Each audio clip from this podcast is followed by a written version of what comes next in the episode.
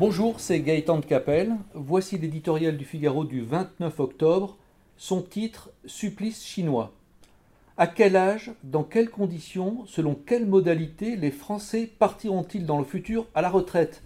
18 mois après le lancement d'une concertation inédite par son ampleur, ils n'en ont toujours pas la moindre idée. Bien au contraire, plus le temps passe, plus l'exécutif s'exprime et plus le mystère s'épaissit du nouveau système universel par points censé unifier les 42 existants, ils ignorent tout, ainsi que de la durée de cotisation qui leur sera demandée pour équilibrer les comptes.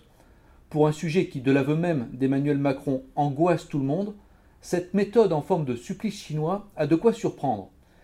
Les atermoiements du chef de l'État et de son gouvernement ont en réalité une explication et une seule, les régimes spéciaux, ces privilèges hérités du siècle dernier, que la collectivité n'a plus les moyens de financer se trouvent au cœur de la réforme, mais leurs bénéficiaires sont aussi ceux qui disposent de la plus grande capacité de nuisance.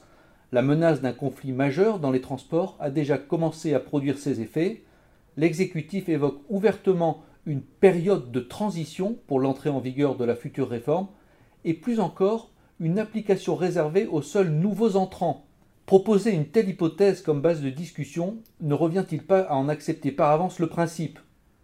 Il ne faut pas être grand clair pour voir où pourrait mener une telle concession. Soit elle ne concerne que certaines professions et réapparaîtrait de facto un système à plusieurs vitesses aussi complexe qu'injuste, soit l'ensemble des Français peuvent en bénéficier, et c'est tout l'intérêt du projet qui est remis en question.